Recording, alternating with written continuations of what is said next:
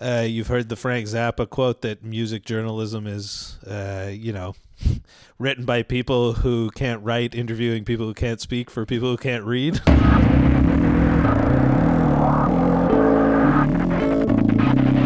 One, two, three, four.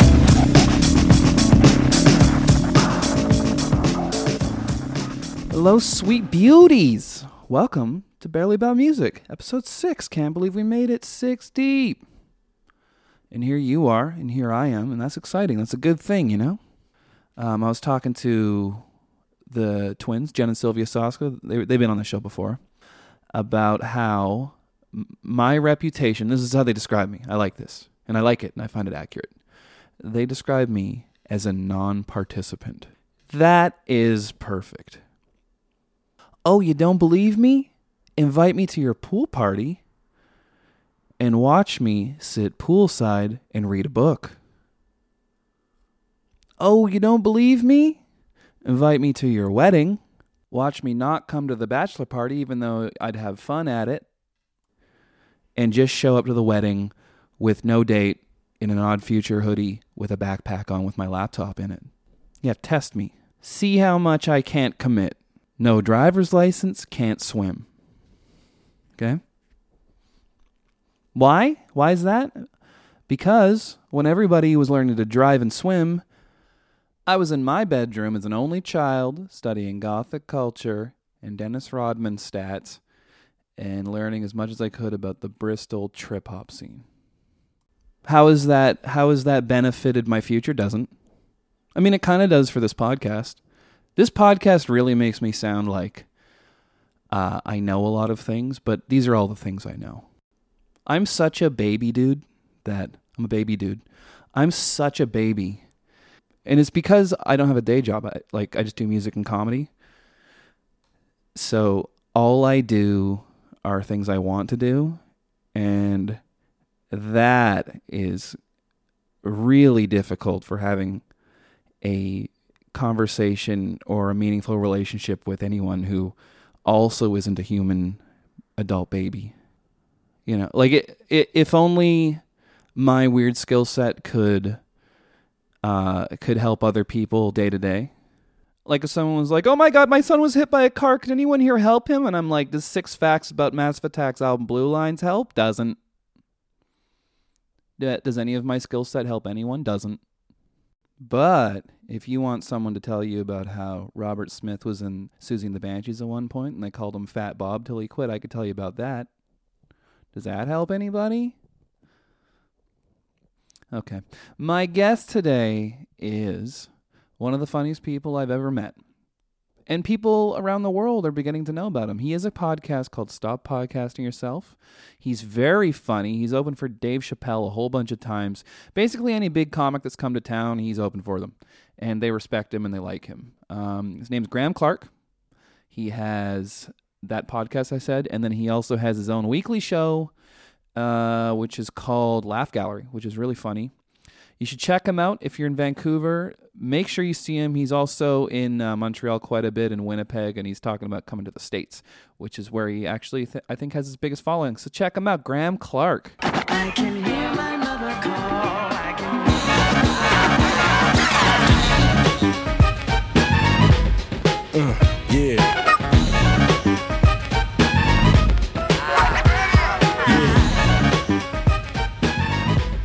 The early aughts, the, the 90s maybe? You're such a classy guy that you call it the early aughts. I like that. Is that what the '90s are called?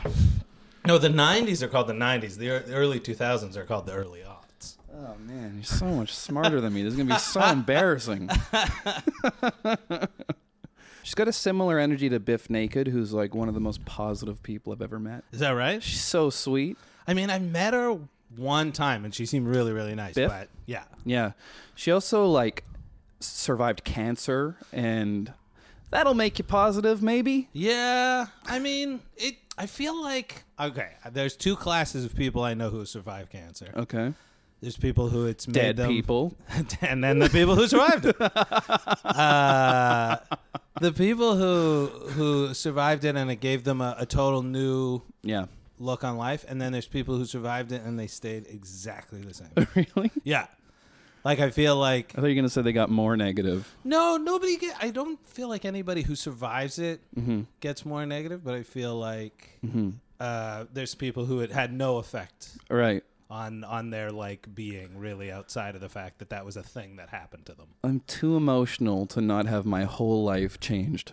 Yeah, By even by you just coming over here. Thank you. Thanks, Graham. Thank you. You used to work at a video store, right? yeah, yeah, yeah. Black Dog Black Dog on commercial? on Canby. Okay. Yeah. Well, I feel like you're really gonna enjoy the first video I I brought up. Perhaps you're you're familiar with the movie Deep Blue Sea. Deep Blue Sea. Yes, yes. the, the the sharks that uh, They're genius level sharks. and they can swim backwards. I remember in the movie. I don't think shar most sharks can do that. Yeah, You got to be pretty smart. so the the whole movie takes place in an underwater bunker where there's scientists working on these genius level sharks, of which LL Cool J was a chef at, that's right. and he had a parrot. And this was I like when I forgot he had a parrot. Yeah, yeah. yeah, yeah. He loved that parrot. Um, the parrot sa- saved his life at one point, but uh, maybe that's why he loves it so much. But maybe um, I really like when soundtracks, when the star of the movie has a song on the soundtrack specifically for Yes. the movie. So I think you're really going to enjoy this song, LL Cool J, Deepest Bluest. I think you're specifically going to enjoy the first lyrics. and it's got clips from the movie. Of course. Yeah, yeah, yes, My head is like a shark fin. yeah. It is. Yeah. Oh, and it, this is called Deepest Blue in brackets. Sharks. they couldn't decide. They were like, "That's such a good lyric." Do you think it's kind of like a rabbit's foot? Uh, Good luck, charm. I mean, they make soup out of it. I know that. Uh, here's what I know about sharks. fin. Okay. tell me Sometimes they everything you know. appear just above the water and they freak everybody out. Right. You can make soup out of them. Okay. Full list. I'm I just happy you prepared for this. Um, I don't even. I think that sh- uh, a shark showing its fin is kind of braggadocious before it eats you. Yeah, I mean, sharks. Uh, I feel like sharks post Jaws are very, like they know they know the suspense. They they understand the quality of making your presence known a little bit Right. before they. You Yeah. know what I mean? Yeah. Before it's they kinda attack? like uh, boxers glaring at each other before they fight. Mm-hmm. Sharks and boxers are so similar. How else are they similar? well, um, barely wear any clothes either of yeah, them. that's true. Um, I feel like boxers spend a lot of time in the water uh, for calisthenics. Is that a word that means swimming? Calisthenics is yeah, like any kind of like, it's some sort of exercise, right? Oh, man. Calisthenics. You know so much. Will you be my personal trainer? No, God, no! Look at me. so handsome. What are you talking about? I need a personal trainer to make me handsome. You're handsome as the day is long. Come on so now. sweet to me. I'm glad you came here. You're changing my life. uh, I also like that in this movie, Deep Blue Sea, uh, Michael Rappaport is a scientist in it. Right. Oh, that's right. course. um, and and also Samuel L. Jackson. Have you seen this movie? Do, you, Mm-hmm. Yeah. do you remember the Samuel L. Jackson monologue scene? Well, yeah, because it gets uh, cut just Go just ahead. short.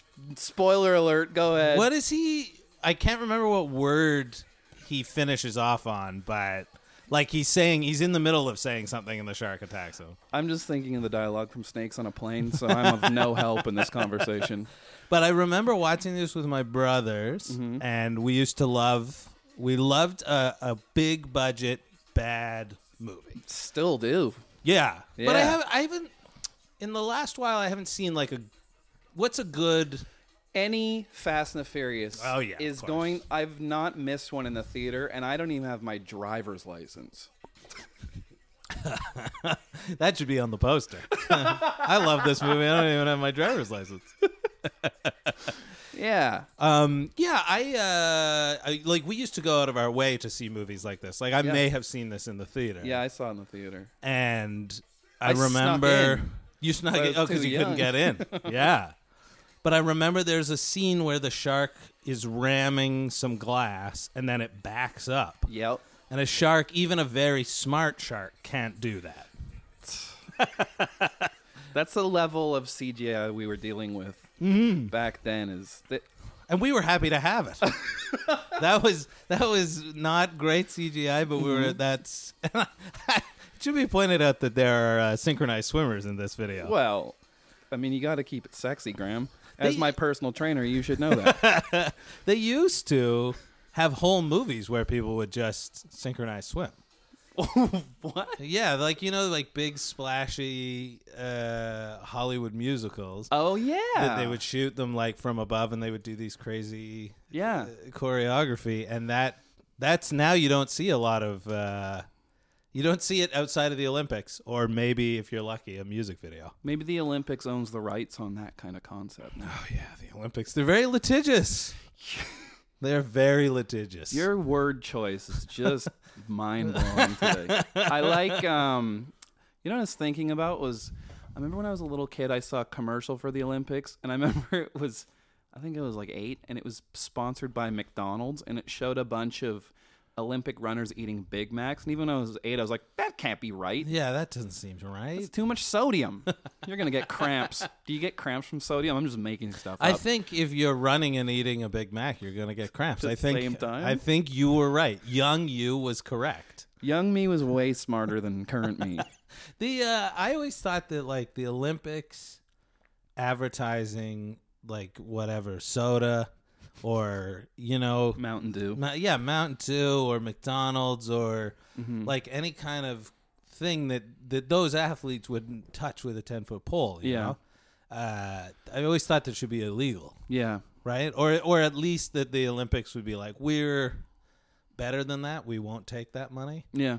but uh, They're not. they're not. and uh, eh, you know what? My stepdad. I remember he he's like this. He actually he he is a personal trainer. Oh, is he really? he has done that. Yeah. Uh, he said he's so snobby about fast food, and which hurt my feelings growing up. But uh, he said McDonald's commercials should only legally be allowed to have people in the commercials that actually eat McDonald's every day. I think that's fair. Yeah, I think that's fair. Don't you think that's fair? Yeah. That being said, Supersize Me just made me hungry. Yeah, that's true. So when you were growing up, you no weren't allowed any fast food. It was pretty rough in my house for treats. Okay. and and I think as a result of that, when I was old enough to buy my own treats, I went way overboard, and Yeah, now yeah. I want treats at all times. Yeah, that's see, that's the that's it can trigger a backfire because what my uh, one of my best friends growing up, his parents tried to be the holistic, Yeah, you know, we'll we'll eat uh, like Yeah. what was considered a treat. like I want. Still, my favorite thing in the world is Coca Cola. Yeah, It's my favorite. Like you like root beer, you love understand the soda thing. Uh, soda is my favorite. okay, Like like more than anything, like any kind of soda, just as long as it's- Coca Cola is my favorite. Um, What's one that you won't touch with a ten foot pole? just as far as I mean, there's a lot of diet sodas that just taste like cancer to me. Yeah, You know what I mean? yeah, yeah, yeah. Um, I mean, Diet I'll- sodas are rough. They can be. I think. Uh, I think the best one is actually this one. This Diet A and W root beer. It's not bad, eh? It's pretty close. Yeah. It's the closest to any uh, any actual drink uh, as far as diet drinks go. What do you think? What's your least favorite? Least favorite, I think probably, uh, you know, I like it's something I'm. I guess it's not least favorite, but like Sprite. Yeah, I, I had Seven Up recently, and I was flabbergasted with how bad it tasted to me. to me. Yeah, yeah, yeah. Let me put a disclaimer on that. I know there's a lot of Seven Up heads out there, but absolutely. Fido Didos, we call we call them. he's great. He's great. Next to Yo Noid, he's the greatest spokesperson of the 90s. What happened to Yo Noid? What happened to Claymation? Do you want to know what happened to the Noid? Yes, I do. Is his This is- name not Yo Noid? Uh, I don't know that he was. He was just. I think he was called the Noid. Okay. And he. This is for real. This is. You can look this up. Uh, there was a guy that I think he suffered. He was either schizophrenic or bipolar or something in that world. And he thought those ads were talking about him. He, he- and he went into uh, Domino's and like held the workers there hostage. and it was such a a, a big news story that they just dumped the whole campaign because it became associated with What? yeah with that this guy like ruined Noid for everybody. yeah yeah yeah that's why there's no that like because the Noid I think was super successful as a as a spokes How could he not be? as a spokes clay I mean, a a food chain making your your commercials look like a Primus music video is Yeah, a yeah, recipe yeah. for success.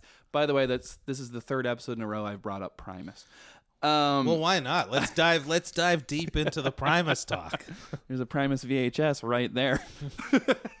Which oh yeah, uh, my friend when I was in high school was so into Primus yeah, that I just I absorbed like I I liked them but Mm-hmm. I didn't love them like this guy loved and Yeah. knew every song and had Yeah. posters and when a new album came out he was like so so excited yeah.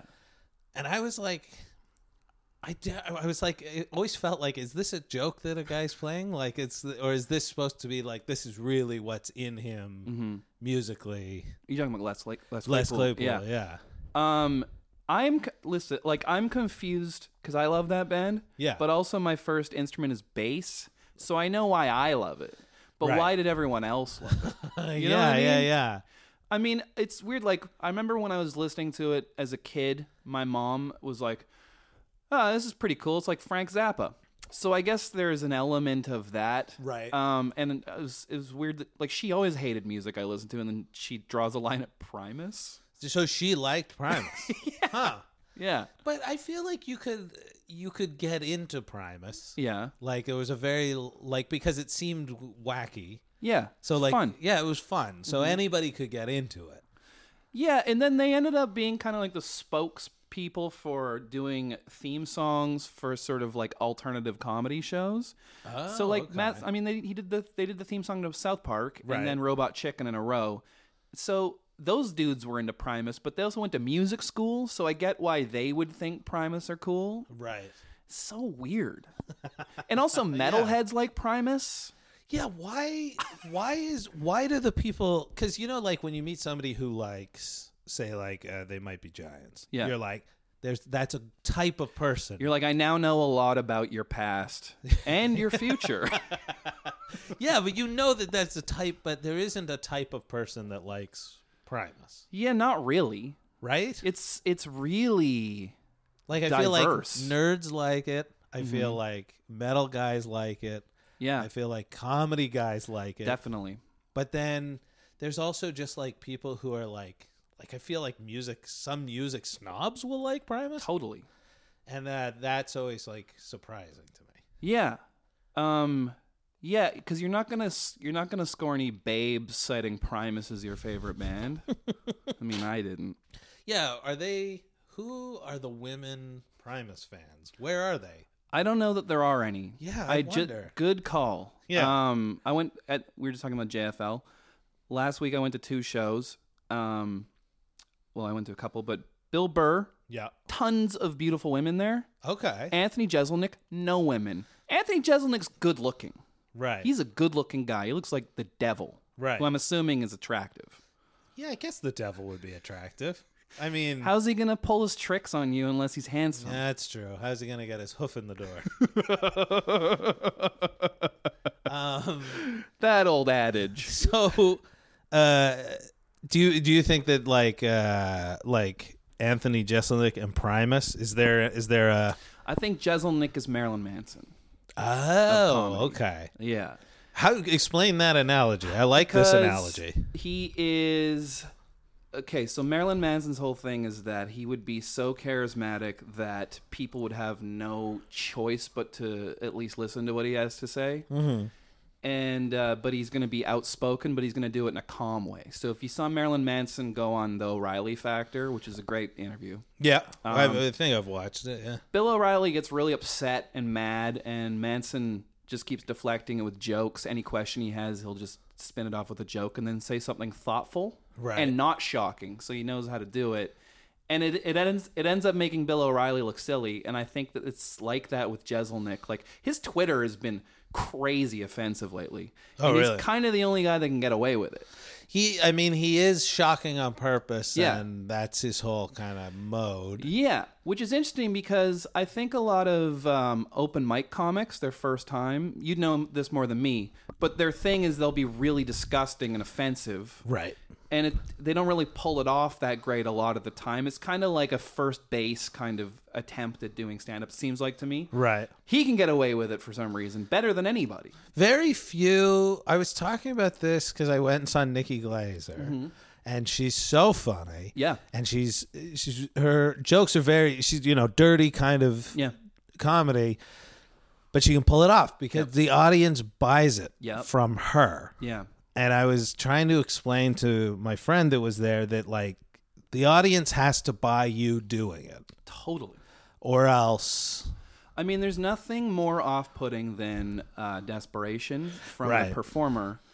Um, and it's, I think the audience may not even be able to say, like, this is desperate. They'll just feel something sort of disingenuous about it. Right. I don't know what it is though. Like it's Jeselnik's pacing too, and I think his voice has a lot to do with that. I think that ab- ab- about that a lot with actors. It's like I think the reason Denzel Washington is such a great actor, part of the reason is his voice. He has a good voice for dialogue, He really does. you know. And Yeah. same with De Niro and all these people. So do you think it's it's that he has like really it's his presence, It's- Jeselnik? yeah, Jeselnik, that he's able Confidence. to Yeah, pull these things off because he does. He says very awful Yeah. things, Yeah. and they're meant to kind of uh, give you a jolt, yeah. right? You know what though? Like just just at least what's going on lately, just sort of um, with social media. Like my friend, I went there with my friend Kirby. He plays in a great band called War Baby, and Oh, we yeah. went there and we felt comfortable. We kept saying like, I feel comfortable in this audience Right, to be able to laugh at this stuff. right. And I actually, to a certain extent, Bill Burr was like that too. It's like I'm in a safe place to laugh at offensive things. but why do you think no women at Jeselnik and then women at Bill Burr? um, my friends uh, they're these they're these twin directors um, they, they're called the Soska sisters And- That's a cool thing.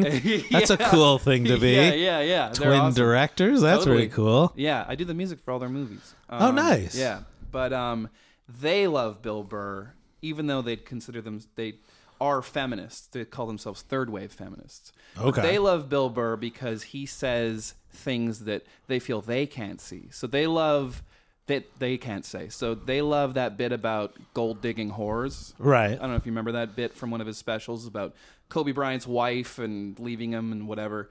They they feel they can't say that stuff, so Right. they like him for that reason, and they find it refreshing. Right. Okay. Yeah, Huh. it's interesting. So it's weird seeing people's perception and f- f- them feeling like they can or can't laugh at something. Yeah. Because it, it's there has always been uh, comedy or comedians that appeal, you know, vastly to men over women. Yep, That's that's been since stand up comedy, totally. and then having that crossover appeal where people could go on a date Yeah, and watch this person and not leave feeling like they you know one side was overly Totally. bullied or whatever yeah. uh, may, and maybe that's what Burr has. Maybe he's he's brought that, um, which is interesting because he's not being safe. No, but I don't think it's about. I think it's about like, uh, and I could be way off on this, but I think it's about uh, smarts. Uh, I don't think it's about you know staying safe. I think it's about laziness. I No. think that's. I think that's what people. What do you mean? I think people don't like when a, a shocking joke is lazy. Mm-hmm. And I think that's when people, especially uh, this kind of next generation of comedy fans, Yeah. are going to respond very negatively to laziness. Yeah, And uh, yeah. You can't get away with that now, huh? I don't think so. Yeah. Not like you could in the you know maybe the '80s or the the con- the first comedy boom. I think you Right. could get away with a lot of garbage, kind of lazy, kind of stuff. Because people hadn't seen it before. Yeah, Okay. yeah, and I think you also before stand up became something that you could watch on TV and. Mm-hmm. Everything like that, you couldn't uh, you couldn't dissect it as much, Right. and now it's everywhere. You can Totally. you just have it at your fingertips all the time. Yeah. Um, but I think like if you go and then somebody's beating up on one side or the other a lot, but it's very Yeah. you know, uh, yeah, lazy and kind of dumb. I think people. I think that's what people Yeah. don't like more than safety, not safety. Right. I okay. think. No, you might. I think you might be right. It's it's weird too thinking that at one point Andrew Dice Clay was like the biggest comedian in the world. I don't understand it. Really? Yeah, I think it's I think it's a result of because you know how we're going through a time right now where people who have felt offended are kind of hitting back. yeah, And it's it's freedom of speech is not quite what it was. I think he came as a result of that maybe. Hmm. It's what I've heard. It's what I've read. yeah, yeah, Um, yeah. I don't know if that's true or not, but it's so far the other way. Like it's like frat boy sort of like asshole comedy. yeah, It's kind of it's you know, it's kind of like it's kind of like two live crews lyrics in stand up form. You know, it was like It it, was, like yeah. nursery rhyme. I know that's what I couldn't when I was a kid, even. And Yeah. you know, when you're a kid, you want to get anything that has swears. Mm-hmm.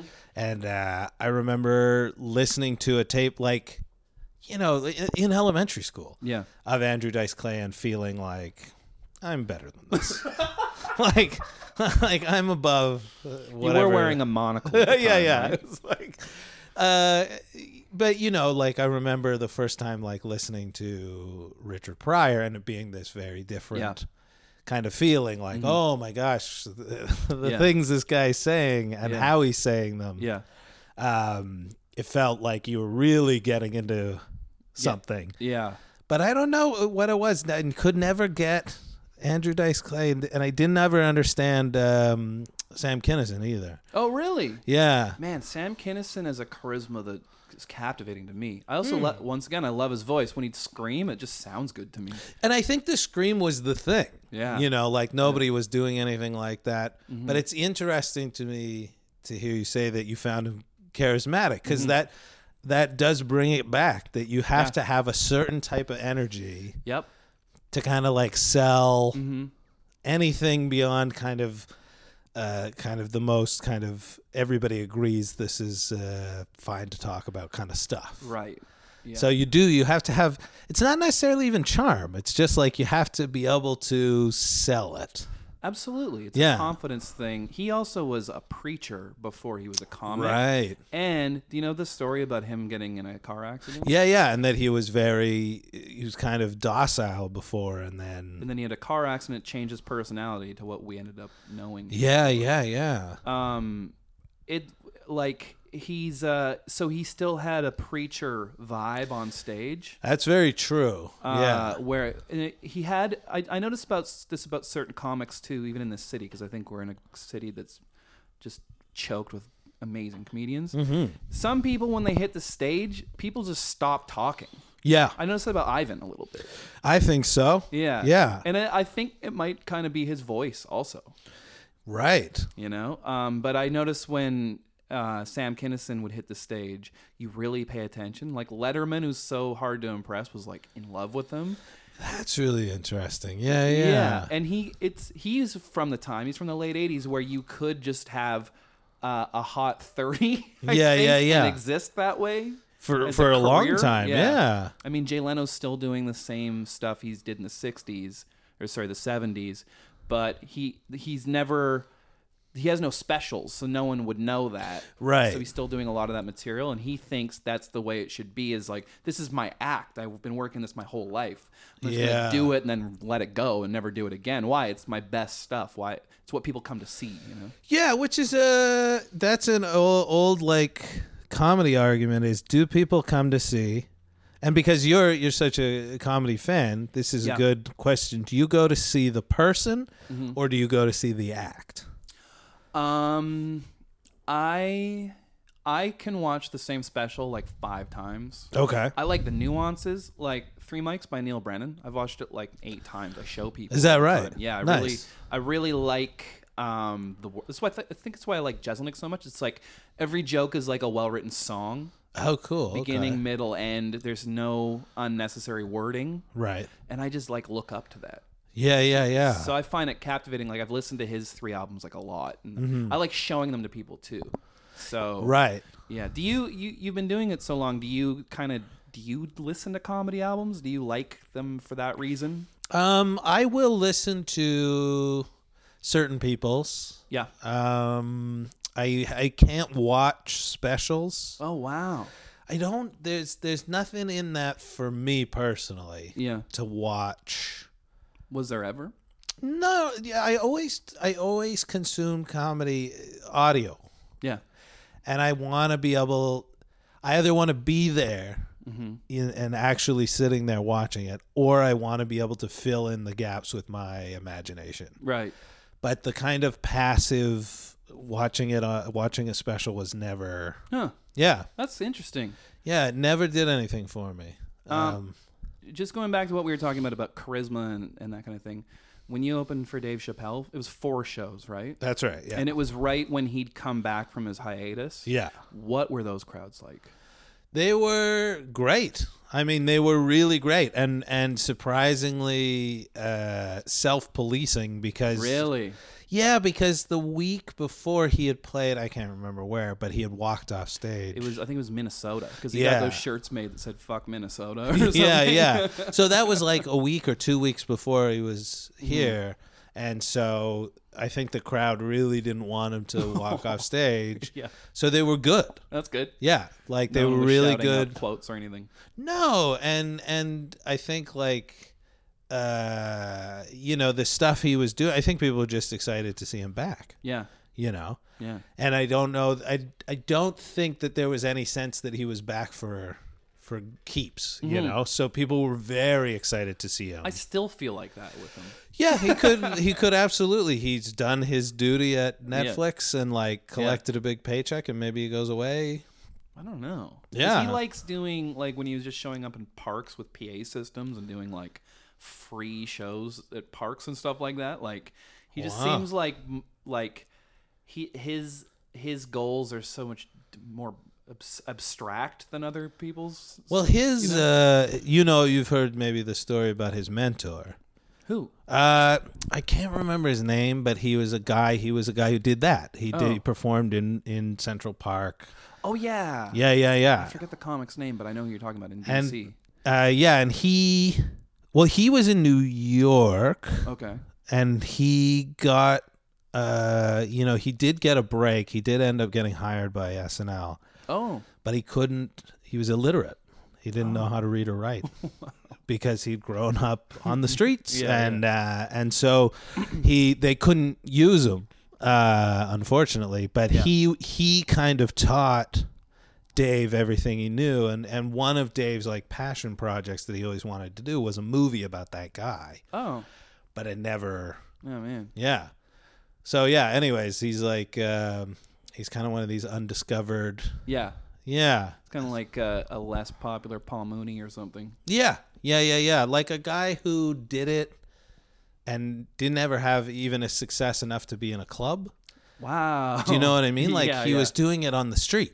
Yeah. And you can see video of him. It doesn't carry because it's it's very of its time, you know. Yeah.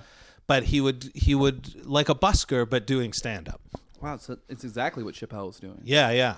So he he definitely like was reliving that guy's Yeah, Yeah. that's cool to know. Even he had a hero. Yeah, exactly. Yeah. yeah. And that was uh, like probably you do the same thing with music, where like if you find a musician you really love, you want to know who they love. Absolutely. And so like you can kind of trace it back and find all these cool. Yeah. Yeah. It's cool. When I was a teenager and I got super into the Deftones. it Yeah, was yeah. Like, oh, they're covering The Smiths, The Cure, Bad Brains. I don't even need to hear it. Those are my three new bands. you know what I mean? What was your first CD or Um, tape or record? First CD or tape? I, well, let me think cuz CD and tape would have been different. 'Cause I think my first tape was when I was a kid. It was a comedy tape. Really? And it was a compilation tape. Jerky Boys. they I hadn't You even love made the prank scene. I calls. love pranks. You know me. I love them. Uh, it was um, a compilation put out by Just for Laughs. Oh, really? So it was like five minute sets from like uh, Brian Regan was on Wow. there, Jerry Seinfeld, and uh, Paula Poundstone, and uh, uh, uh, Rita Rudner. Wow. Yeah, Dennis Wolfberg, who's uh, That's the only one I don't know so far. Dennis Wolfberg was just like this really funny guy who was uh, used to be a um, school teacher. Okay.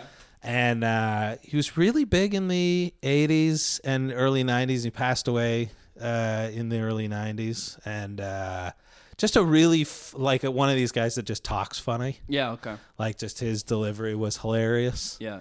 Um, anyway, so that was my first tape Yeah. was uh, the Just for Laughs, and I think my first CD was Michael Jackson's Dangerous. Oh yeah, that was my first cassette. That's so cool. Yeah, I think that was the first thing I had on CD. I so- remember my mom got a new car and it just came in the car. Wow. No, ca- no case, uh, which was upsetting to me. as a yeah, yeah, completist. yeah. Uh, it's funny. Steve Bays and I have an ongoing argument about whether or not that's a good album because he says it's a horrible album. I think it's a good album. What I'm, I I don't even remember what's on it. Black but- or White, Yeah, black or white. which is Jam, where the music video had Michael Jordan and That's right. Slash in it. great. Yeah, and Jam's a good song. Jam is a good song. Yeah. there's a bunch of cool. I can't. I can't remember what else was on. there. Was Those were the hits. remember the time on that? Uh, I think it was. Yeah, yeah, yeah. So suck it, Steve. Yeah, Bays. yeah. That's I think I think I'm in camp. It was a good album. But the problem with Michael Jackson is his all of his albums leading up to that were all like all-time classics. Yeah. So even if even if 9 out of 10 songs were good Yeah. on Dangerous, it could still be looked at as a failure. Do you know what I mean? Yeah. Yeah.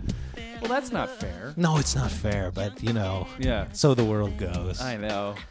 But I remember. Do you remember when that that album came out? That video, that black or white, they debuted it. After The Simpsons, That's right. because it was before The Simpsons, because at the end of the video, he smashed up the car and grabbed his junk a whole bunch of times. And then the beginning of that Simpsons episode, they parodied it. What? Total crossover. Nice. That's so cool. And then do you remember that he was he got in trouble like for that video for being violent, I do. Yeah, because he smashed up a car. Yeah, yeah, which I'd been doing on Street Fighter 2's bonus round for years at that point. yeah. I just remember being so excited that there was this much hype around Yeah. a music video. Yeah. And then the morphing technology. That was the first time I Oh, ever where saw their that. faces were morphing. Yeah, yeah. I remember um, my babysitter because I was a little kid when that came out. My babysitter was this like teenage girl, and when it was morphing through all the faces, she was like, "Hot, hot, nope, hot." Great babysitter. She ate all my Oreos. really? Mm-hmm. Bad babysitter. Exactly. this Um, was in the day where the the Oreo filling had neon colors. you remember that? Yeah, yeah, yeah. I remember that, and I remember when uh, Chips Ahoy first came out with colored. Ooh, chug- Kevin. Yeah, yeah, yeah. He, oops. Yo, was his- Noi. Let's just talk about those guys. Yeah, yeah, the yeah. whole- Yo, Noid. I gotta stop calling him that, Graham. It's That's just Noid. It's the just the Noid. Noid. He had his own Nintendo game.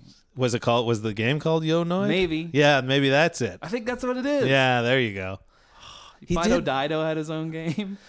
And his own uh, like Saturday morning cartoon. He did. Yeah, yeah, yeah. There was a whole f- uh, f- like crew of Didos. Really? Yeah, there was a dog one and a girl family, one and- maybe? yeah, Man, he was sitting on an empire. yeah. I like picturing him being like really conceited about how successful No, he that's is. not the Fido Dido way. Hey, you gotta be cool. Yeah, That's he not was a cool. cool. thing. He was cool. he was Gen X embodied. yeah, I remember giving away because at uh, the show that I host, Laugh Gallery, I give away Yeah. prizes, and I gave away a Fido Dido watch, and nobody in the audience knew who Fido Dido was. What? I know. You gotta get an older crowd. Yeah, times change, man. Man, um, how long have you been doing stop podcasting yourself? uh, just like a couple of weeks ago, it's been ten years. Wow. yeah. You know, it's funny because I I got you this root beer. It Yep. made me think of the first episode of your show I ever listened to is where you had Moshe Kasher on and you got him some weird sodas. oh yeah. Yeah. nice. That was really funny how he's like the first one you got was was like bee pollen flavor or something. And, That's and- right. I and then remember the next that. one was like It was like you guys were so excited to see if it was going to taste good. And he's like, and it tastes like water. yeah, I remember going out and buying. Uh, yeah, I don't w- know why. Maybe he requested sodas, but I went and bought a, like a selection of weird sodas. from like the Vietnamese corner Yeah, store. yeah, yeah. And Right. uh, I remember when we've had Reggie Watts on. Whoa. I was like, "What kind? what do you want, beverage wise?" And he said kombucha, and that was way before kombucha was like Wow. everywhere. So I had to like go to the one store in town that had it, and uh, I think he liked it fine. you like kombucha? I, eh, I don't know. It's okay. I want to like it. Yeah, I mean, I guess I want to like it too, but then I've seen it being made, and I go, "No, no, that's Really? What's that like? it's like in a a big uh, jar, and Garbage they- can. yeah, it's in a big garbage can, and there's a guy stirring it with his bare arm." Literally just stirring garbage, and then the juice that comes out. it's got it's got a thing in it called a SCOBY, and it's this big uh, bacterial lump thing. Okay. and uh, that's what makes it. I'm just trying really hard not to make a Scobie Bryant joke right now. But I know you're not a sports guy, so I I'll- know SCOBY Bryant. I'm aware of SCOBY Bryant. oh. um, but yeah, ten years. wow, I know, right? man. It's, it's my most, it's my longest lasting committed relationship. you you must have got in right at the p- top of podcasting then because like corollas seemed to be like the first big one i knew about Yeah. and that was like 10 years ago Yeah, like when we started, there wasn't very many. There wasn't very many comedy podcasts. Mm-hmm. there There, probably was none in this city was none in this city, Yeah. and there was, you know, just uh, across the board. Like the Corolla was doing one, uh, Jimmy Pardo's Mm. Never Not Funny, uh, Jordan Jesse Go was one I listened to, and then uh, the best show on WFMU, and then there was like Keith and the Girl, that had started a long time ago okay and and then that was kind of it like there maybe i'm missing one or two Hmm. but so when we started i didn't even really know what a podcast was like i started listening to them after we started yeah and then and then all of a sudden kind of in the last five years Yeah. a billion bunch of imitators like myself um wow that's so crazy that i didn't realize it had been that long and it and you it was always you and dave shumka yeah yeah and uh, it was dave's idea Mm-hmm. to do a podcast and uh, you know it's it's worked out really well yeah yeah you've had such great guests yeah do you feel weird asking them to be on the show no that's good Um, I understand when people if they can't, Yeah. uh, like because especially if you're if you're in town and you have to do other kind of work while you're in town, then I totally get it. But uh, I've been on the road enough to know that there are days when you would just love to have anything to do, you know, except just sit in the hotel, you know. yeah Uh, so you know, I I'm not afraid to ask. I totally get it if they don't want to, but uh, Yeah. you know, uh, especially we've been around long enough that I think maybe people are they're not afraid that it's going to be weird. You know, okay yeah yeah it's going to be like w- some weird. yeah Because I've also done those where I've gone to some place and it's been weird, and I'm there for hours and hours, and I'm like, "What is going I need on?" to talk about my apartment now. I There was, uh, I definitely have done ones where like they didn't explain what the concept was, and then I showed up with n- unprepared, and Yeah. Mm. I didn't know what anything was going to be, and and then I've also done ones where like it's like this: we're talking, and then a third person just walks in the door, and I'm like, am I supposed to pretend that they're not? think. yeah. You know, like making themselves a snack while we're oh, really? sitting- Yeah, yeah, oh, I yeah. thought you meant like another uh, host or something. no, no, no. Like then they're like, "Don't worry about it," and I'm like, "I'm worried. I am worried Yeah, because I'm hungry and they're yeah. cooking right in front of and me. I'm also in their house. Like, yeah, it's, yeah, yeah, and also, peanut allergy. Yeah. What are you making over yeah, there? exactly. What are you frying up? Some pad thai? Get, let me out of here, I say. Speaking of food, do you know about these? This woman, this is ASMR. Oh yeah, This woman just uh, films herself eating honeycombs. Like she's gonna eat all of that, and this video is 13 minutes long, and she eats all of it, and it has almost a million views. And this is a thing people love. So she's looks to be like she's probably about 112 pounds. Yeah. So how can she just sit there and eat a thing of honeycomb? Um, honeycombs have a lot of uh, holes in them. I so guess it's- it's- right. but there she's putting creme fraiche. What's that? that's just like like heavy cream. You know. this looks delicious. It does. It looks. It looks. But so this isn't an uh, this isn't an erotic thing. I think it is. Oh really? I mean, I've said this before, but the fact they're not showing her eyes makes it pornographic to me, Ah, okay. Yeah, yeah, yeah.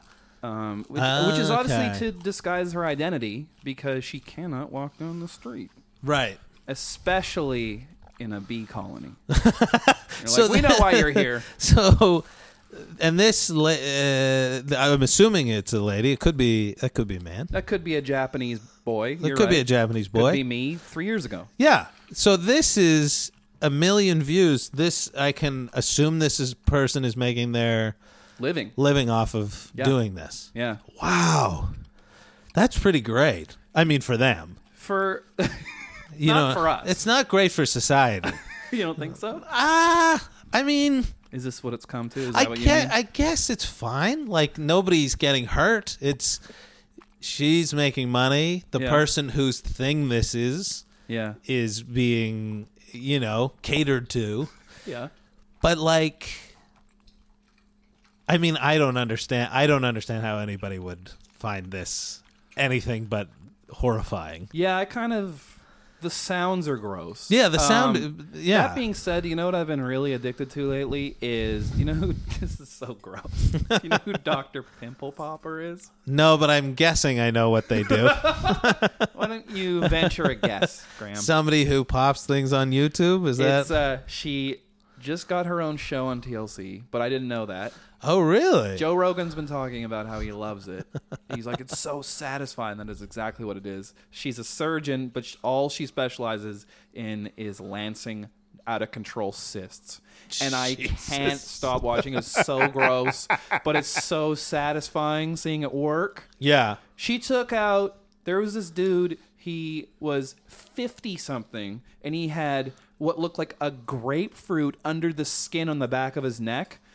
And Jeez. uh, and he's like an old Asian guy, Right. And then she was like, she she she asks weird questions that should be offensive but aren't, Right. And then she'll she'll curb it with a compliment. She'll be like, "Well, once we take this gross thing out, you'll be the belle of the ball," or she'll say something Aw. like that. But she was like, "How? What's been the hardest part about having this problem?" And the guy was like, "Uh, going out in public." Oh, so sad. But then she took it out. Took forty five minutes. I watched the whole thing. Um, and uh, usually it'll be like something you can pop. This was a chunk of steak. It was solid. wow. what was that? Was it a tumor? I don't even I don't even know if tumors are solid, but then she just yeah. like dropped it on in this tin and then she was like fascinated by it and she's like starts cutting it up like like a piece of meat and then she's like I'm going to send this to the lab and find out what it is. I never found out what it was, but, Wow. but I can see. I can. I mean, there's this show in Britain called uh, what is it called? Something bodies, either like bizarre bodies or Oh whatever. yeah, okay. And it's it's the most graphic show I've ever seen in my life. And it's on. It's not like on late. Yeah. It's it's on just during prime It's on time. a Food Network, correct?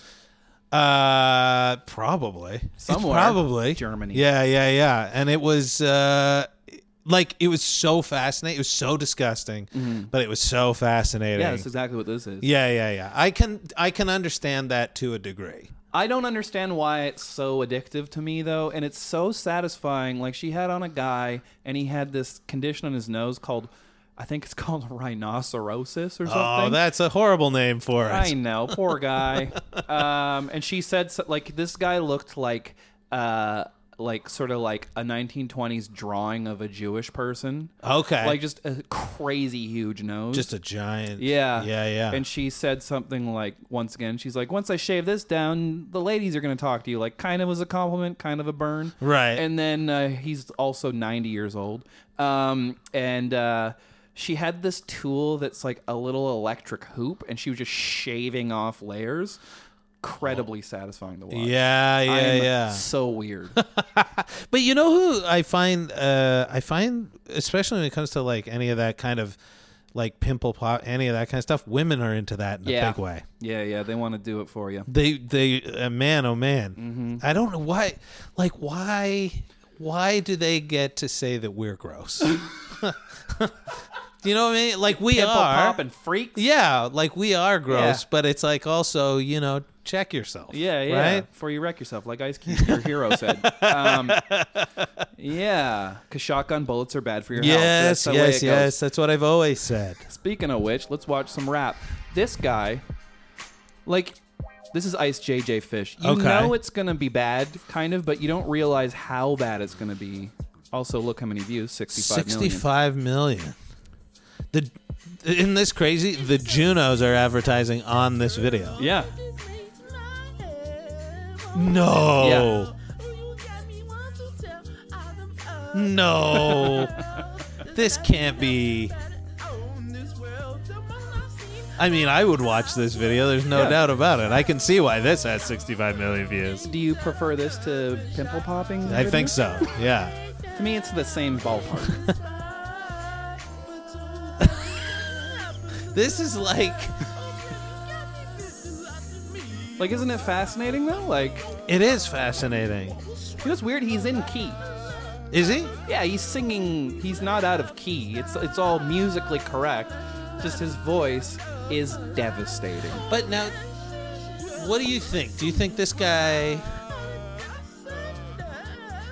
Do you think he's pulling a fast one? Uh, I don't think so. I think You think this is authentic? because, um, first of all, a lot of beautiful ladies in this video. true. I wonder if they're listening to the song while they're doing the video because they they're too good for this. Um, Yeah, yeah, yeah. But it, it's kind of like there's this there's this rapper named Bangs. Did you ever hear about him? He's in Aus- he's in Australia, okay. and he had a video that went viral for being bad. But then he got in a he got to p- perform at Big Day Out Festival, which is the biggest Uh, Australian festival huge. ever. And then he got a commercial with P- Toyota where that he was in it. So so he ironically became very successful. huh. And so I think this guy genuinely uh, felt like he had something to offer, and then it is successful. It is, but I wonder what the level of like is this guy like I'm going to make something so bad. Mm-hmm. So bad it's good. kind of thing. It's so Tommy Wiseau though, like he's nailing it, and ha- you got to be a genius to like even his dance moves are like. Um, this is MC Hammer, Adam's Family Groove. I don't remember. Actually, I thought this was too legit to quit. That was No, the this song, is right? uh this is do what they want to do, say what they want to say. so he had a song in each movie. Oh yeah. Guys, we can't do a sequel unless Hammer signs on. Someone drive up to his gold-plated mansion, which he did have, or no, he had a mansion that the the fence was gold. It was gold, yeah. People stole it. Really? Yeah. He also put it up on a hill, so he said the people in his old ghetto had someone to look up to. Not a joke. Wow. Yeah. Cuz he really ruled the world for the year or so he was or the couple of years he was popular. He Yeah. was he was it. You know what's crazy though is he had on his big tour for um, You Can't Touch This, he had an unknown Vanilla Ice open. Get And then out. By the end of that tour, Vanilla Ice was uh, drawing more than him. Which that That blew my uh, that blows my mind. that's kind of sad because he kind of was just doing what he did. Yeah. he was dre- dressing exactly the same. But would you say that MC Hammer, m- more than any other rapper, brought rap to the to the masses, brought it to the mainstream? Because before, I feel like it, you had to you had to go you had to go to rap. Right, you had to go find Boogie Down Productions and stuff. I guess the first mainstream hit would have been You Can't Touch This. I guess I think you're right. Like what would have been, you know, because of course before that uh, would have been like the '80s. I guess like maybe Fresh Prince. He wasn't. Uh, I think I don't think that was a worldwide. I don't think that was like a cultural phenomenon the way you can't touch this was. Right. And then Ice Ice Baby was a cultural phenomenon, Right. uh, which is kind of weird in a way. It is It- weird. It, was like a year apart, and then it's weird. I'm such a like hip hop fan. I, I never really thought about. it. I think you're right though. But like, yeah, I mean, if not MC Hammer, who was it that like just brought it to the mainstream where everybody was like, "This is music I like." I don't know. I think you're right. That's that's so weird. Did you know that um, Vanilla Ice was discovered by Chuck D? no, Yeah, he found him. At, he saw him breakdancing in a mall. cool. Yeah, Nothing And then- cooler than breakdancing in a mall, kids. I think I'm unironically agree- agreeing with you right now. I mean, what else was? What other thing would be displayed in a mall? Like a karate practice or something? Yes, there would be, or you know, some sort of uh, you know, like a dance troupe, bunch Mm-hmm. of kids that are in a dance troupe. I remember when I was a kid, uh, the band Moist Yeah. played at a mall in Whoa, my cool. city. Yeah, yeah, and they left the stage after I think three songs because everybody kept pushing. Whoa. And they were like, "Stop pushing, or we have to leave." And like, we just, whoa, we just wanted more. You couldn't at that get point. enough moist in your life. Speaking of Big Day Out, um, that was the festival where a bunch of people died for that reason during Limp Bizkit's set. Big Day Really? Out. Yeah, a bunch of people got crushed. Have you ever played an outdoor Yeah. music festival? They're my favorite. really? Absolutely. What do you like about it? Um, we've been fortunate enough that we never have, have had to do an early slot, Ah, and okay. so we played this one last year that I love called Ponderosa, okay. and we were on at like nine o'clock on Saturday. Where's that? It's uh, Rock Creek, BC, Okay. and so it's cool because no one's going anywhere because it's in the middle of nowhere, Right. and it- the sun was setting and uh and then it was just like fun vibes and so Nice. i and it was outdoors and it was like a little bit windy so you know my hair looked cool big, Yeah. that's very very important and uh, i i prefer that like i just like how big the stage is and Right. and uh i i don't know there's there's something s certainly special about a big outdoor thing is just sort of traditionally Right. just growing up seeing this sort of like Hendrix footage and stuff like that, I just I've always lo- thought it was cool. Yeah. You know. Is that something like when you were younger, you're like, oh man, outdoor festival? Yeah, or arena. Yeah. Yeah, which I've done some of those too. You've played in arenas? Yeah, lots. What was that like? Um, one of them was touring with Marilyn Manson, who was my hero growing up, so that was a big deal. what was it like touring with Marilyn Manson? Oh, he's he was so cool. I was just saying this. He's so he was he was nice to us and not to other people, and that made it even better. Uh, yeah, because you know that that's authentic niceness that you got there. Yeah, yeah. And then he knew that I knew some guys in Nine Inch Nails, so he's like, "Hey, tell this guy I know he has webbed feet." Like he was like making me slam them. I love and then, it. And then he, and then the next day he's like, "Did you text it to him?" I'm like, "Yeah." And he's like, "What did he say?" And I was like, "Nothing." He's like, "That means he did it right." And walked away. Whoa, you're cool. Yeah. So was he like? Did he seem like a happy? Uh, happy he guy? was he was uh, pretty jovial about halfway through the tour. Okay. Um, he was like letting us have his drinks and stuff because all he drinks is absinthe. So he would like let course. us have his rider and stuff, and then and then he started coming out and watching our sound checks and stuff, which was cool. Yeah. it was like kind of made me nervous a little bit, and I I never really feel nervous when I'm going to perform. I feel anxious. Yeah, that my yeah. gear's not going to work or something, but. When he was watching, I was like, "Oh my god, this is like Yeah, surreal." Yeah, and that would be the time when a guy like that would be able to watch you. Yeah. When- like because Yeah. when you're doing your actual set, he's getting ready and yeah, yeah. drinking absinthe and Yeah. cho- choking some sort of snake, you know, venom into a glass or oh, I thought whatever. you you know? just meant like recreationally choking a snake, but it's hard to choke something with no neck, Graham. yeah, yeah, yeah. So, That old adage. yeah, yeah, yeah. Tell, tell, try- just preaching to the choir over here. Try choking a worm. see wh- see where you get doing that.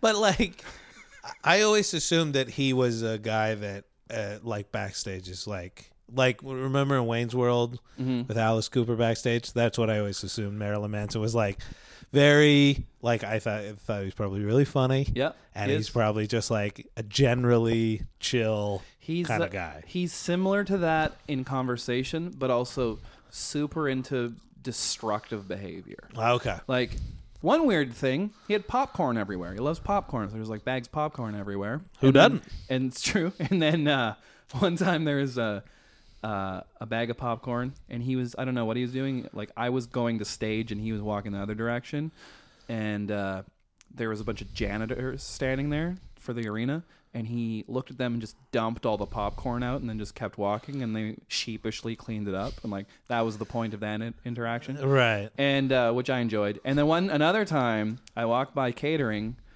uh, of which he was destroying by himself in the middle of the day. And I was walking by, and he Like throwing it around and yeah, stuff. smashing the shit out of everything. Huh. And he was by himself, and uh, which I thought was sweet. And then I was walking by, and he was literally holding a recycling bin over his head, ready to throw it. And then he looked at, saw me. He's like, "Hey, Kevy." I was like, "Hey," and he smashed it. And I was Wow. like, "He knows my name." So do you think like does he feel like he has to do rock star things? I think he just, yeah, may, maybe or maybe he just wants to. I mean, no one does it anymore, and so yeah, he was. nobody does that anymore. he was like the first show of the tour was in Penticton, and Right. he smashed a bottle and sliced himself up so bad that they outlawed glass in the rest of the tour. Jesus. And then the next day, he was mad that there's no glass. So then Right. the next day, this roadie snuck in some glass for him to smash and then Nice. cut himself up. That's a good roadie. yeah. so he does. He really is. He really is that guy. Yeah. Oh, yeah. wow. And then he was like really funny and uh, he was sweet to us. I, it was like I've been pretty fortunate to like meet my heroes and have them be cool to me. Mm-hmm. Like he was great. Erica Badu was like really sweet to me. And uh, Oh, I imagine she. She seems like she'd be a sweetheart. yeah, yeah, Yeah. And then like growing up, I loved Tom Green, and then we're friends now. Like, and he's awesome. Like, That's amazing. yeah. So I've been I've been fortunate. Like, I, it would really crush. I'm like such a fan of things. It would really crush me. If you met somebody and, they they're- were. They're a dick. Yeah. And I mean, being a that could have gone wrong, considering I'm a huge Marilyn Manson fan. You know what I mean? Yeah, yeah, yeah, Yeah. yeah, But like the fact that he's like checking checking out your band and Yeah, stuff, yeah, yeah. and like, He's so cool. yeah, yeah, Yeah. What about you? You've I'm sure you've met lots of your favorites. And I've never had a bad, I- I've never had a bad experience. Like, yeah. I never had anything except exactly what I assumed it was gonna be. Really? And the only one that was a bit of surprise was when I was. Uh, I opened for Norm Macdonald years and years ago. Yeah. and people told me this was before he was doing his like Twitter and before he was on uh, you know doing his YouTube show. Uh, but the the uh, rumor about him was that he was very very antisocial, which is of course we know now Yeah. is couldn't be farther from the truth. you know what I mean? Rumor started. I don't know, but he loves conversation. He he can talk all the live long day yeah. and uh and that was exactly my experience with him is he asked me he was like you do you get nervous before shows and i was like no i'm fine and he's like come in and we'll talk we talked about wrestling and Oh, he likes wrestling. yeah yeah like, you like wrestling? i do i mean i don't watch it now but i grew up on it Yeah. yeah and i loved it Yeah. and uh and so yeah we talked about the old time wrestling and i grew up in calgary so i knew all the like stu hart all these old wrestlers Yeah. and um but yeah it was that was the only surprising one because everybody's like oh he won't talk to you at all before a show Wonder why they said that. i don't know i don't know maybe that was his reputation at a at a time i mean it was completely Huh. yeah it's completely bunk But that your show Havana, this was called, or it's called Laugh Gallery. Mm-hmm. Gallery, at yeah, yeah. Havana. It's it's kind of encourages new newcomers, right? Mm-hmm. Mixed with, it's sort of like a pro am vibe, I guess, right? yeah yeah like it's i try to keep the show really short so i only put four people on it I think that's a good thing. me too Yeah, I think uh, in general, every form of entertainment, this goes across the board. All the Absolute- shows are too long. I love that you just said that. Even my favorite band, like. I remember when I was a teenager, I went and saw Ween, and it was three hours. Like, come on, an hour's great. yeah, and like I went and saw uh, Guns N' Roses on their most recent pass through town, Mm-hmm. Yep. and yeah, if they had come out and done a forty-five minute set, everybody would have left there just floating on a cloud. Yeah. you know what I mean? Yeah. and they did three hours, and I was like, well. You guys don't even have that many songs. Like at least Ween put out a bunch of albums. Yeah, you know, uh, Guns N' Roses three, four albums. it depends on if Chinese democracy counts, I guess. I don't I mean, that is think your there was favorite a- album. Yeah, I yeah, mean- yeah. I mean, I, I don't think anybody but the purists like me but you know, I like. Uh, I think an hour, an hour and a half is the sweet spot. Yeah. If you can all in an hour and a half a show, Mhm. whew. Yeah. Like I watched a movie last night that was an hour and a half, and it was the best. Right. Like Yeah, I didn't- love that. Yeah, I didn't even care that like it was just like at one point I checked how much time was left. I was like, "Oh my god, this is going to be over in half an hour." Right. I love it. It was the movie Coneheads, correct? It was the movie. It was the 1994 film Coneheads. it was the movie. Have you you've definitely seen it? Shadow of a Vampire. yeah. Yeah, yeah, yeah. Oh. And that was uh, what you watched last night? Yeah, Oh, yeah. cool. I'd seen it before, but I didn't remember that it was only an hour and a half. I I wish I could just have the fortitude to be like, all movies I watch are an hour and a half. yeah. Otherwise, I'm not watching them. I just watched I'm Gonna Get You Sucker last night. Oh I yeah. watched it since I was a little kid. And I Does it remember- hold up? It's better now because I. It's weird because I got into stuff like that way too young to even understand it. I Mm-hmm. just liked it. Like I loved Martin, and I was like a little kid. We didn't. I don't think I. I don't. I don't think we had the channel that Martin was on. Fox. Yeah, I don't. Fox was like we were only allowed The Simpsons, Wow, sweet. and I think like when we got a bit older, we were allowed to watch Married with Children. Okay, I really wanted to watch that, and I wasn't allowed. But I was allowed Martin, and Martin's just as sexual. Yeah, like Martin, I don't think we were allowed. For sure, we weren't allowed to live in color. I had to watch that at my Oh, friend's that- house. That raised me, and I didn't get that either. I just liked Damon Wayans. Yeah, You know. I liked. I liked everything about it, but too. I I was the same. I bet you. What's this? Oh my gosh! This is the third episode in a, in a row. Something's come up, and I've had the book behind That's me. so- I just that's so passed crazy. Graham the In Living Homie, Color don't play book. that. Oh wow! Yeah, I'm stumbling to Nardwar territory by accident. But I mean, if they had done nothing more than discover Jim Carrey, it would have been a, a classic television show. But they did yeah, so much more than that. you know that they passed on Martin Lawrence being in the cast. Get out! They passed on him. They passed on um, JB Smoove. Really? Yeah, all these people Wow. they just weren't ready yet, I guess. But you know what's funny is when I was a little kid and I watched it, um, I loved Damon Wayans and Jim Carrey. But now when I watch it, which I have every season, Yeah. my favorite's David Allen Greer.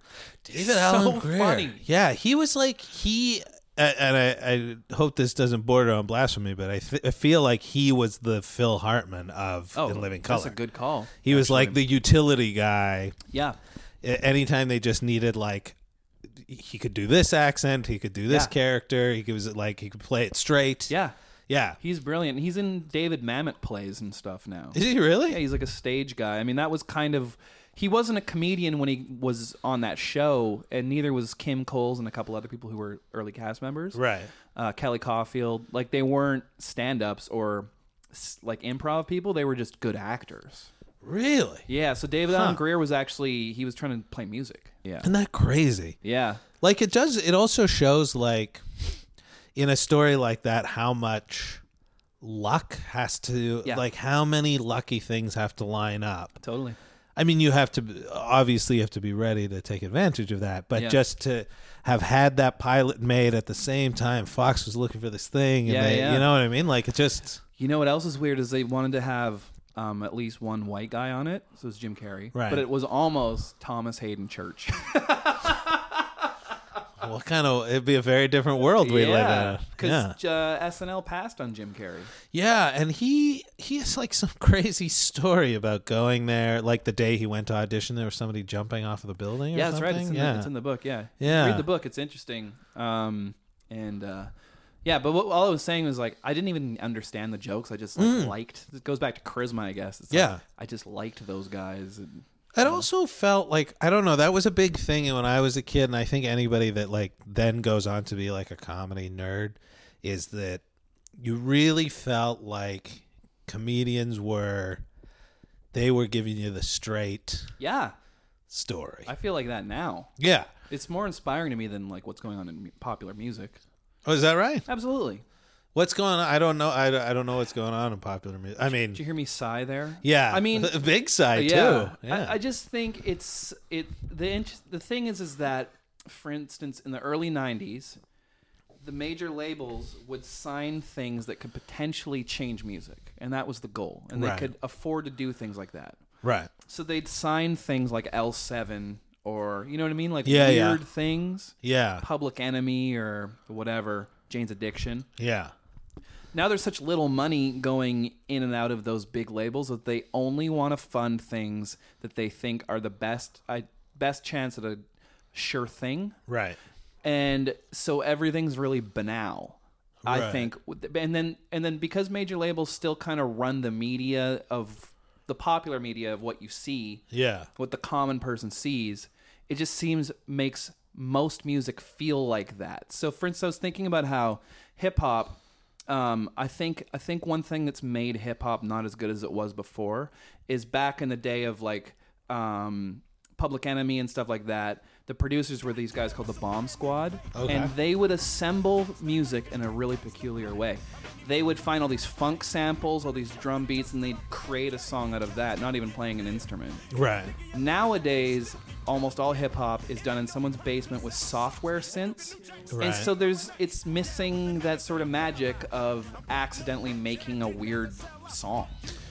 Oh, okay. I mean, yeah, it still yeah. happens here or there, and then also everyone thinks they can rap. So there's a lot of garbage, I think, Yeah. in my opinion. And so, and then, and then there's like no big rock bands right now. I mean, the great thing is there's this band called Portugal the Man. They've actually been around for like 18 years or something like that, and they've had the number one song in pop and alternative radio this year for a long time. Okay. and it's a great song. They're really playing instruments, and it's really good for bands like mine because it's alternative music, but it's palatable for everybody. Right. But it's still not being safe. Um, and that's so uncommon. It, it's like it sounds like a Beck song kind of. right. You've, you've probably heard it. It's in a bunch of like car commercials and stuff like that because I know you love car I commercials. do love car commercials. Ween was in a car commercial once. what? Ween was in a car Really? commercial. Yeah, yeah. Cool. They also did a, a theme song for um, for Pizza Hut once. It was like just about cheese or something. That sounds right. yeah. If you wanna, if you want a cheese-based song, there's only two people to go to. Yeah. Ween or Weird Al. I Or feel like. Primus sailing the seas of cheese. Ah, damn it. Sorry. But you know, like I read yesterday, the big uh, thing being passed around Twitter was this interview with um, Julian Casablancas. yeah, of the Strokes. Yeah, and I don't know. I don't understand what everybody was, uh, except the thing that he said that Jimi Hendrix wasn't successful in his lifetime. I was like, yeah, he was. he was huge, and that's what the interviewer was like. He totally was, Yeah. and he's like, I don't know, and he's like, he had a number one album. He closed Woodstock. Like, Yeah, yeah, he's, yeah. he was big Yeah. but uh, all the things he was saying are I I didn't understand why everybody was People were upset about it. no they were just saying they were making fun of him Oh, That, okay. you know saying that because you know uh, I'm sure uh, you've heard the Frank Zappa quote that music journalism is uh, you know written by people who can't write interviewing people who can't speak for people who can't read so you know I- I wasn't surprised by anything he had to say but he was saying that he wished that you know the the act that he was talking about was somebody called Ariel Pink Yeah. and saying like why is why is Ed Sheeran so popular and Ariel Pink isn't as popular Interesting.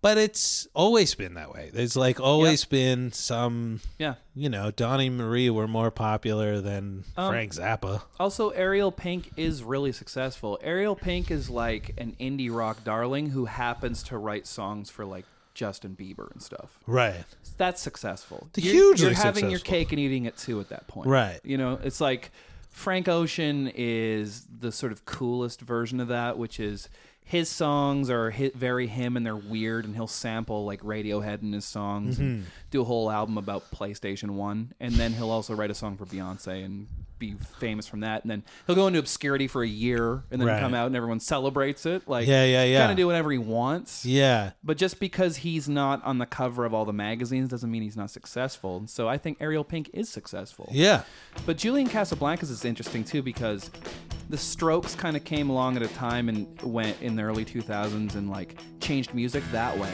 yep And then great, great three albums. A lot of people don't like the third Strokes album, but I like that one. But um, it was kind of heavier.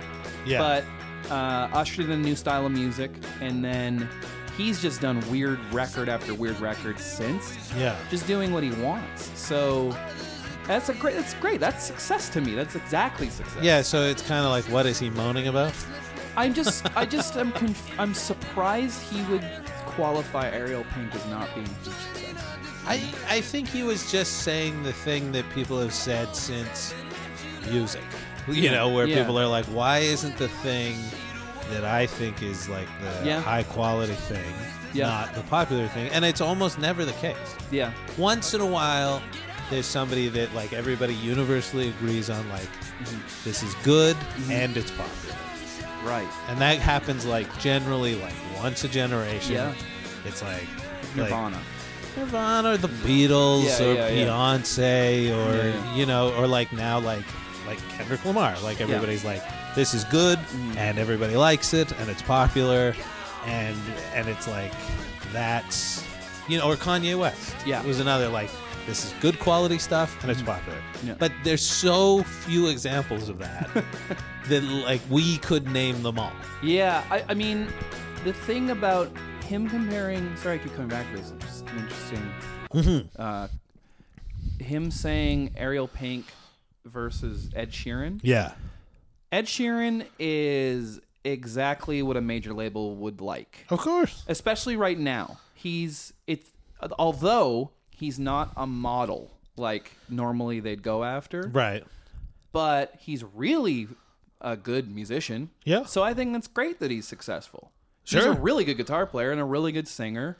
And he's pretty he's kind of funny a little bit and then and he writes all his own stuff doesn't he Yeah, fuck yeah. Yeah. So I I don't have a problem with that. It could be worse, yeah you know? Absolutely, yeah. It was maybe, and that also maybe why people were making so much fun of him. Yeah. was like, what is your problem, man? You yeah, know? the, it's it's interesting. It's kind of like when uh I think it's really low-hanging fruit to like rip on Nickelback.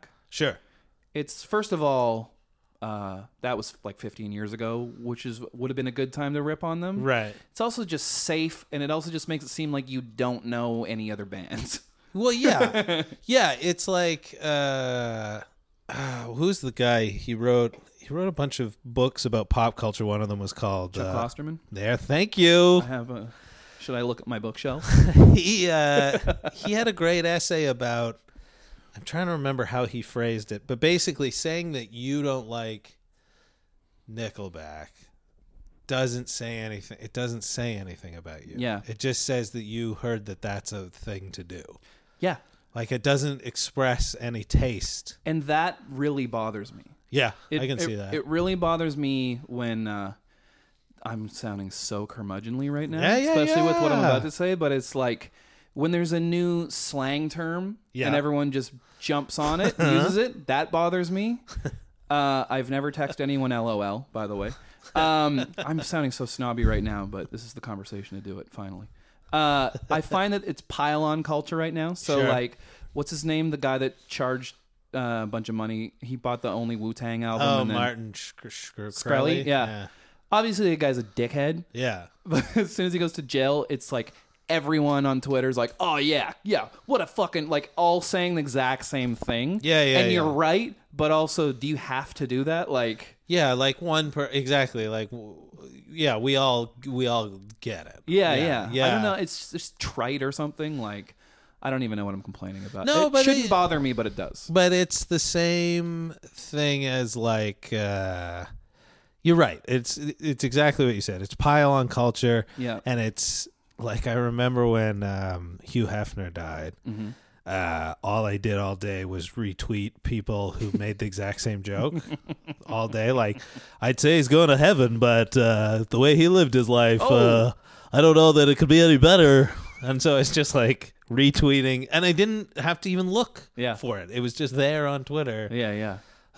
So people are also they can be lazy. I mean, your Twitter game has not been the same since Donald Trump liked one of your tweets. Yeah, yeah, yeah. That was before that was before all this nonsense happened. That's just when he was a star of Home Alone 2.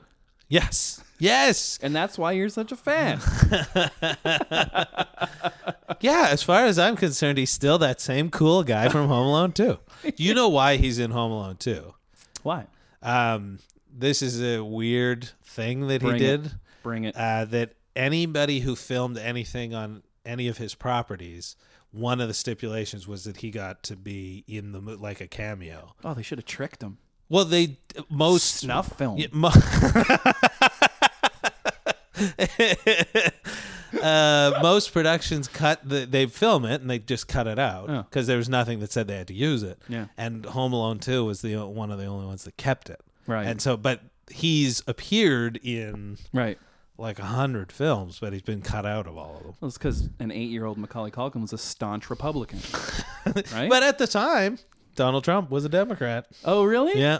He's, how dare he switch it up? Yeah, I like yeah. that he was just a famous rich guy. Yeah. He's like Scrooge McDuck. And he was famous for being rich. He wasn't just a famous rich guy. Like he was famous. Like he'd appear on a on a you know cover of a magazine. He, I remember he's on like the cover of Playboy. He's like, "Nice magazine, want to sell it?" so that's what he was. He was famous for being rich, I, yeah. which is we- a weird class of fame all its own. you know what I mean? Yeah. Man, I want to be famous for that. Yeah, yeah, me too. For being, I am famous currently for being a penny heir.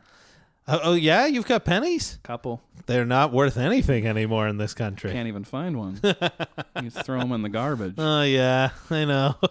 the hard. Can you recycle pennies?